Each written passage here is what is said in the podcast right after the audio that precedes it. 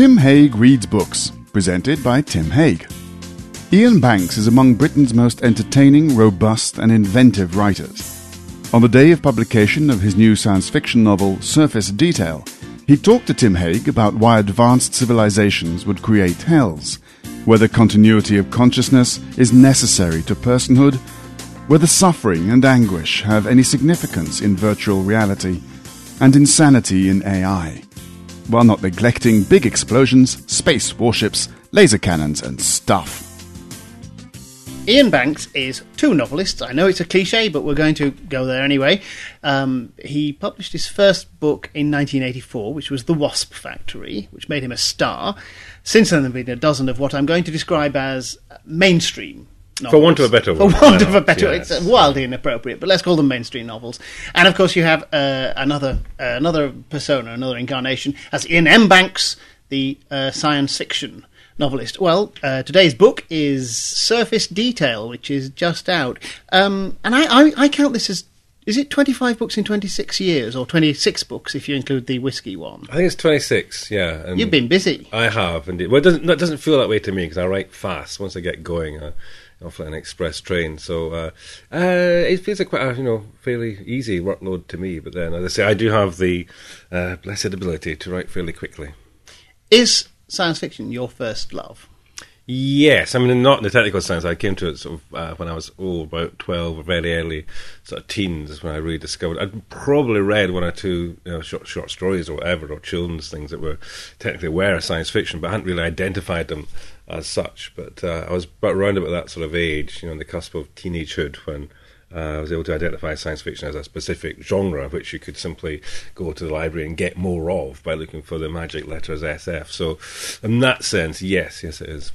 Well, Surface Detail is, uh, if it's a science fiction book, if and an Iain M. Banks book, it's going to be in the context of the culture. Mm, Not necessarily. Some of them aren't. you Some of them aren't. Yeah, but uh, But this is a culture novel. yeah, oh, entirely. Yes, absolutely. You can tell that because it's got drones and uh, spaceships with ridiculous names. I love the spaceships names. So do I. I. Yeah, they're, they're all called things like Sense Amid Madness, Wit Amongst Folly, Yeah, and the one of Me the I'm big ones, the Counting, and, yeah. and thing, and the falling outside the normal moral constraints. I That would love be a warship. names. You can usually, yeah, the ones that are the warships usually got the best names because they've usually got sort of double meanings. There's, there was a one of the warship names I was most pleased with was Attitude Adjuster, yes. uh, which is originally a NASA term, um, and uh, Frank Exchange of Views. I also thought that was a good name for a warship. Uh, yeah, so I, I have I take great um, and enormous joy in, in naming the ships. It's one of my, it's one of the sort of treats, one of the perks. Do thirty seconds on the culture. Let's let's put this in context before we start uh, talking about this particular story. Oh, the culture's uh, it's a humanoid society, but it's got lots of they're called minds. They're basically very sort of highly rated AIs, artificial intelligences, and it's a kind of a sort of hybrid civilization in the sense that it's no longer just about the humans; it's about the, the machines as well. So it's a cooperative. Um, uh, collegiate kind of uh, civilization. It's not, in a sense, for us, it would be in our far future, you know, thousands of years hence, or at least, you know, many hundreds. Um, but the way it works in these stories is that there's lots of humanoid races. You call them pan-human, don't you? Pan-human, yeah. The idea is there's there's lots of people. And actually, they're, they're, they're jolly human. like they us, have uh, all the foibles well, and all the, all the yes, uh, faults. they kind of have to. Otherwise, you know, you're kind of limiting yourself in terms of what you can sort of stories you can tell. So, um, yes, they kind of have to, and that's uh, you know that's intensely dubious from a you know strictly factual point of view. What one imagines the the facts of uh, genuine alienness might actually be. They'll probably be too alien for us to really understand. But Mm. that's the thing. We don't know. We haven't met any yet. So, um, you know, uh, at the moment you still have carte blanche. This is a fairly philosophical book. There are two two main themes that I want to talk about. One is that you've got um, it, it, within within the uh, the context of the story. There's um, uh, an arrangement of. of uh, virtual reality hells. All the civilizations that are uh, that have reached a certain level have um, have developed an afterlife where they can they can download a, a, a mind state, which is a, an accurate, perfect representation of, of, a, of a sort of organistic. Yeah, it's the virtual- soul, but in the sort of secular sense, and and they're able to uh, to um, then offer offer to their members who die uh, an afterlife. Mm-hmm. I love the way that you think that a great many of them opt for hells as opposed to heavens. Ah, well, that's the, the individual concerned don't opt. You know, that's um. oh, the civilizations, I mean. Ah, yes, quite. Uh, again, I, I imagine that would probably be quite a small um, uh, sort of percentage, as it were, of the civilizations like that. Only a few would be, you know, um, so old-fashioned in a sense, whatever, to uh, actually impose the idea of hell, but enough for it to be uh, statistically significant, as it were. There'd, there'd be enough that it would be regarded as a you know a problem within the, the greater galactic community. As it Well, it is a problem because the book is about a, a, war over the, the, the status of, of No, the very afterlives. existence, It's, it's a war. sense, You call it a war in heaven, but it's really Yeah. a war about hell. Aha, yeah. And the war is also conducted on uh, the, the the level of uh, simulation of artificial reality. Mm. Because that's a sensible place to have your wars, because you know uh, it just, it's less wasteful, basically. Unless one side loses and decides to cheat. Ah, that's a sticking point in the book because in theory you both have to come to a very firm and binding agreement right at the start that you won't do that. But you know, obviously, if it matters to you enough, then you might decide to uh, throw that rule out if it looks like going against you. And that, in a sense, is what you know, that, that that point is where the book is uh, sort of kicking off. Uh, well, that's right. It, and it, that brings us to the other uh, significantly uh, philosophical strand, which is uh, there's, there's a. Uh, and you haven't, you haven't laboured the point, but there's a big discussion of what it is to be a person, and and this mind state, this soul that you that you've got that we can that we can download onto a on some some substrate of uh, uh, and, uh, uh, and and into a, a virtual heaven or hell.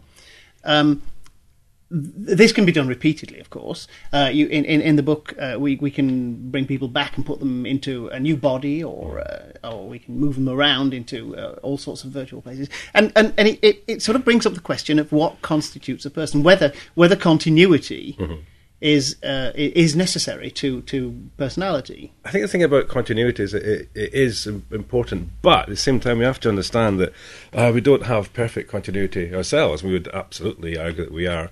Um, first of all, that we are conscious, that we, we are fully functioning conscious entities as human beings, and also that we have um, a very firm idea of ourselves as individuals, as long as we haven't had any you know, major traumas or uh, congenital diseases or whatever. Um, if we are, in that sense, you know, normal and are sort of, uh, are what's basically been the development of our brain and our sort of socialization as, as individuals, then we are absolutely convinced that we are the same person from you know any given moment to moment. But in a sense, we're not really. I mean, for a start, there's that big sort of uh, almost unconscious thing we go through called sleep every night, where often we have you know quite traumatic dreams or you know things that we're not sure at the time whether they're they're real or not. Um, we get knocked out. I've, uh, um, I know myself. I've been knocked out once or twice and woken up and I literally couldn't remember my own name. You know, just kind of. I remember thinking, "This is fascinating." You know, I can't. I'm looking forward to finding out my name really soon now because that'll be very reassuring. But it was kind of interesting not to even know that absolute most basic thing. And I still had some vague, you know, sense of self. You know, I'd only been out for like you know a few seconds, whatever. But uh, so it's not as though we actually do ourselves have you know perfect continuity. Um, it's uh, our our personalities, our view of ourselves, in a sense, is manufactured almost sort of day to day. In a sense, Sort of begs the question, though, about whether it matters. I mean, Hmm. it, but once you've got uh, a, a, a, a soul in hell, um, and if, if it is not in, in the, what you call the real, Mm-hmm. um, does the anguish matter? Does or if if you're going to die in the virtual uh, realities, does the anguish of death count for anything? Uh, yes, so I think this is um, uh, something I've come, certainly come around to the idea of. It's something I've kind of incorporated into the culture's, you know, sort of ethos that uh, it's very largely about suffering. This is what it's really about. Um, it's only with uh, intelligence, in a sense, and, and empathy and ability to project into the future uh, that you can, in a sense, truly suffer. That is when it's possible to, because you, you, you anticipate, you know, torture that might come, or you anticipate uh, the death of a loved one, or whatever. Um, and it's really about the attempt to forestall or to minimise an, uh, uh, suffering in the first place. And if uh, suffering does happen to any, you know, conscious entity at any level, um, the attempt to alleviate and ameliorate that, that suffering. And that is, applies on a sort of sliding scale from um, uh, things that you would say, well, I can't really suffer. Like, do that, can I fly? An insect suffer, you know, whereas a young puppy, you can imagine it suffering, you know. Um, uh, human beings, fully developed, or when they're still children, can, can definitely suffer. And you can imagine that if we, assuming we do create artificial intelligences, that they too will be able to suffer. And that, in a sense, is where it really boils down to. And then this is where morality really exists, is not causing uh, suffering if you can possibly avoid it. And if you encounter it, doing your damnedest to, to try and get rid of Oh it. Oh yeah, but uh, somebody once said that the the, prob- the, the Puritans' problem with bear baiting was not uh, that the bear suffers. The Puritans hated that uh, that the spectators enjoyed it, and and I, I'm with the Puritans on that one, unusually, because that's exactly the point about bear baiting. That's what's wrong with with uh, with blood sports or something. Is is is that uh, is is uh, things think terrible things happen in nature. Of course they do, and animals will be torn horribly to pieces in nature. But when when it is consciously done to them, that that's a different uh, a different context, a different morality. Absolutely, yes. But I think that there's still a moral component to the, the bear's suffering. I think that's still it's still a, uh, a creature capable of suffering. It can't, um, it won't feel it to the same degree that, that we might. We kind of we want to assume, but uh, it's it's not completely irrelevant. But yeah, I would agree that the, the main component of that thing that you, you have to be most worried about is the the, sort of willing self brutalization of the people who regard this as uh, you know, fit and proper entertainment, um, and the fact that you because you're deliberately causing something. Uh, uh, uh, the analogy of which happens in, in the real world, and you know, bears will, uh, male polar bears, for example, will attack and kill female polar bears and attack uh, attack the young as well.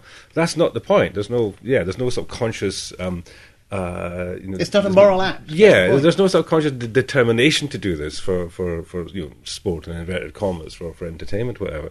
Uh, so yeah, I can see both points of views. What what I'm saying is that uh, the bear's suffering is not completely irrelevant as well. Again, it's on that sliding scale that its suffering matters as well. I've rather run the risk of implying that this book is a terribly uh, cerebral and thoughtful uh, thing, which um, We've missed out the laser cannon. Damn it! Oh no! Which it isn't at all. It's, it's, it's, it's rollicking and uh, absolutely marvellous. By the Lots way. of big explosions and stuff. Oh, lots, uh, lot, and lots of events and lots of Mm. uh, lots of uh, sex and violence and uh, and, and humour and all. Mm. yeah, I mean, all the things that you actually want it to be to make it utterly entertaining. I, I loved I loved the passages in hell. I mean, they were they're, they're harrowing, but but I, I was terribly engaged. You've got two very very alien uh, characters Mm-hmm. who have found that who've been effectively sent into this hell to report back because Yeah, it's uh-huh, denied. yeah. Of course, hell is deniable. Ah, of course, you know, yeah. maybe Mm. maybe it doesn't really exist. So, and um, I, I, I wondered if.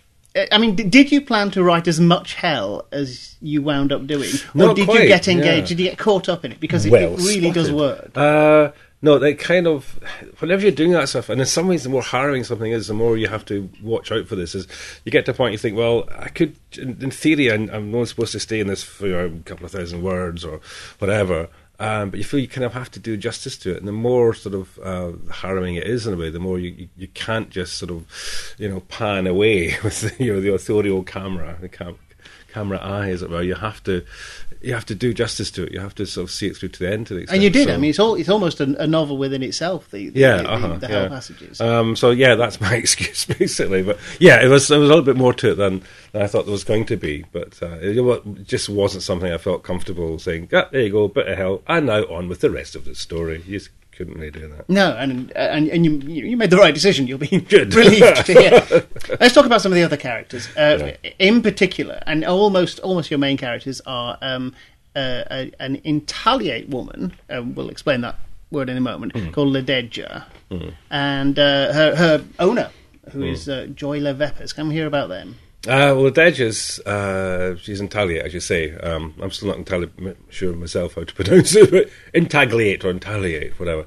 Um, and she's very tattooed. I mean, she makes you know um, completely tattooed people, uh, as we understand. Oh, I mean, all Earth, the way down to oh, her, her eyes inner- are tattooed, yeah. her teeth are tattooed, beneath her nails are tattooed. Um, Her inner in- organs, inner though. organs are, are tattooed. Her bones are tattooed. Even the, the pores on her skin are arranged. And this has been done artificially to her to, to designate her as a possession. Yeah, it's the it's the idea of the this uh, it's called the Sichult, the uh, the civilization that she's part of, and it's of sort of paying off familial debt. Um, and if you can't afford to pay off the, the billions that you owe, then uh, your uh, your family or your, either you know, yourself or uh, future generations are forced to become intagliate, so that uh, the people to whom you owe the debt can sort of parade them. And they're, in fact slaves.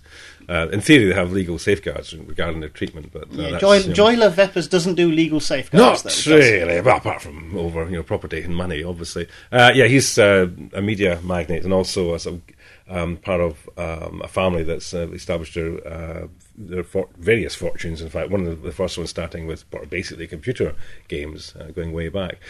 Um, and he's simply the richest man, not just in the world, but in this entire, you know, sort of multiplanetary civilization. And um, uh, a bit of a monster. oh, he has know, no yeah. redeeming characteristics Well, he can be charming. I, th- I think, um, I I hope I managed to get across the idea of him being so charming, or whether he's just charming because everyone has to think he's charming. You know, the same way that you know Peter the Terrible was great, or Ivan the Wonderful, or something, whatever. You know what I mean? Um, maybe everyone simply has to assume. you can sort of hear all his courtiers laughing at the jokes. Aha, yes. How how dare be funny, sir? Yes. But uh, w- what you've done, of course, w- with him is you, you've made him a, a, a terrible, a, a truly bad. I'm going to call him a person, even though he's a Sichultian. Hmm. But he actually he's the most human character in the book. He, I mean, he could be in in uh, in any book. You could write a, a, a completely non-science fiction novel. Oh yes, in- in- he's, he's certainly got a, a, quite a few of the standard human feelings. that's for sure. Yeah. and yet you've you've you've as it, I'm going to say put him on the side of the angels. That's not true. What you've done is you've positioned him so that he he must he he, he mustn't be interfered with. Um, and and you enjoyed that, didn't you? You enjoyed the Oh, moral ambiguity of that. Hell yeah! I mean, that's. Um, I mean, the thing is, you've always got to be careful, uh, especially writing sort of space opera, you know, um, science fiction at this sort of level, where you you have got such control over all the variables and uh, over the various societies and civilizations involved, uh, of getting too sort of preachy and of mis- making it too sort of you know black. Hat, Well, you've also got a hat, problem that you know. culture is more or less completely go- good. Yeah, It's basically. it's. yeah. Uh, it, it's, it's, it's, differ, it's, it's yeah. solved the problem of want. There, there, it's got limitless isn't resources. any, yeah. It's solved the problem of, uh, of of power in the sense that it, essentially all, all the members of, of culture opt into Hmm. it, and it, it's uh, although there are different functions, there's not a huge hierarchy. Mm, Not really. Well, there is, only in the sense of there's, there's the human beings and uh, to some extent the drones, and then there's, there's the minds who are who are really in charge. You know, I mean, they're just a lot smarter than everything. In fact, it, grief, e- yes, e- yeah. how do you pronounce it? Ime. There's uh, you've got a character called uh, Y I M E. Oh, Yime. I, Yo- yo, you call it I, I pronounce it like lime with a, with a, a I've Y instead of a, an L. I've spent uh, 630 pages calling her Ime. So, Well, So, you Yime. know, yes, that's your experience. You can pronounce her name as you choose. and, and you've got her at one point at home uh, where she doesn't have any of these artificial Hmm. intelligences because she rather likes to be the, the smartest thing in her Ah, environment. environment, yes, and that's uh-huh. really unusual in the culture. Oh yeah, uh, but you know, but absolutely not banned. I think quite quite hard to you know um, to to arrange in a sense, but it, it can be done. But that's the whole point of the culture is that you can more or less do as you damn well please. You know, so uh, with again the usual proviso, but not harming others, etc. Uh, but yeah, I mean that's just an expression of, of how the. Some of your works, you know. Do as they damn well please. And, uh, I mean, some of them are downright quirky.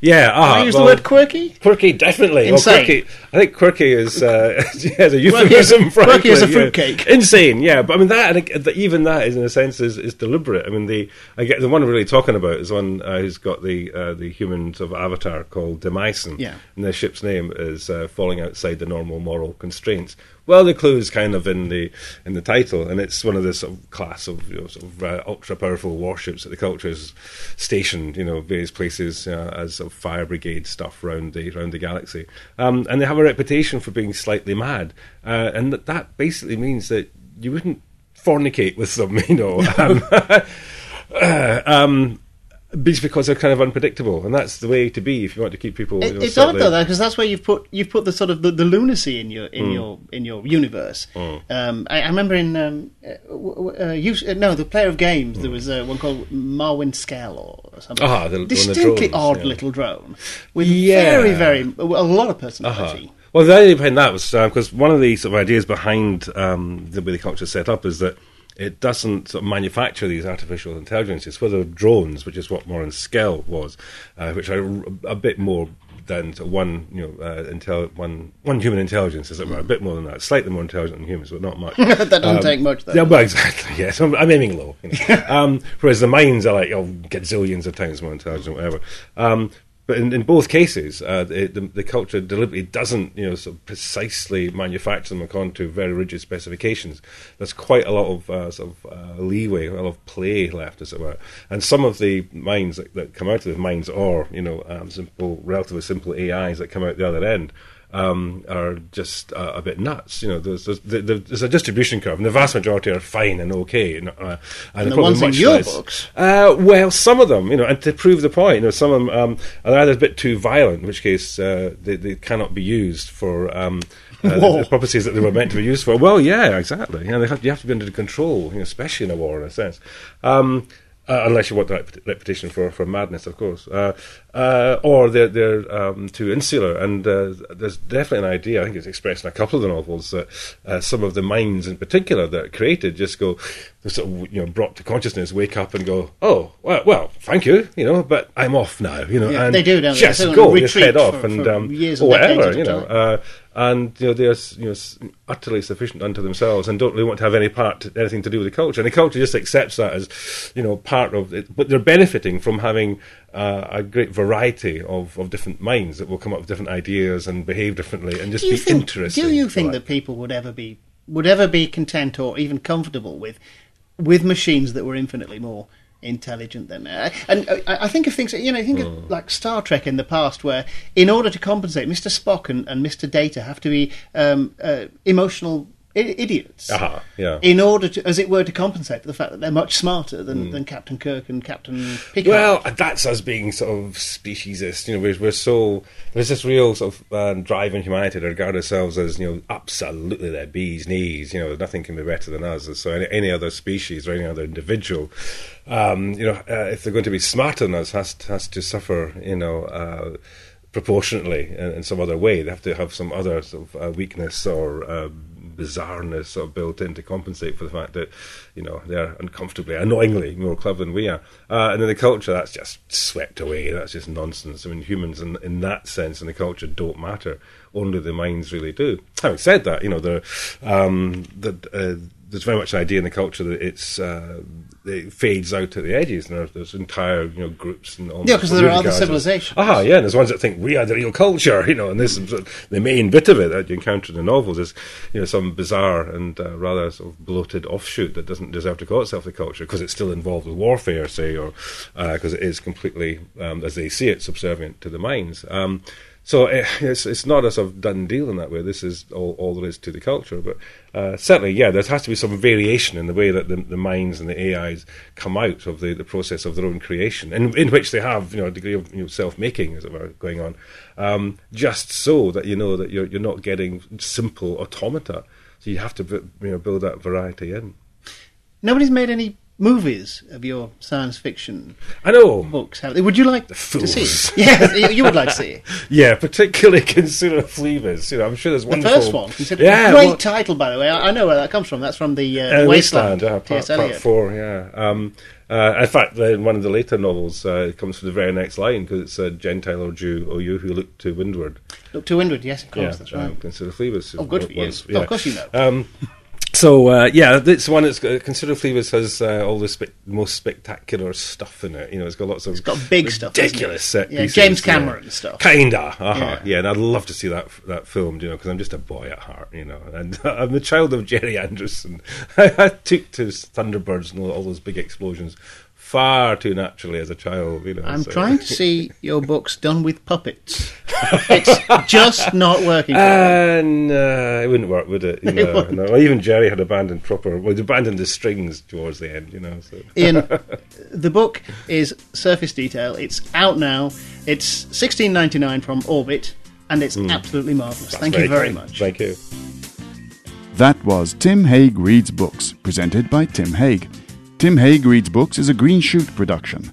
More details can be found at www.green-shoot.com or Tim can be contacted on tim at green-shoot.com.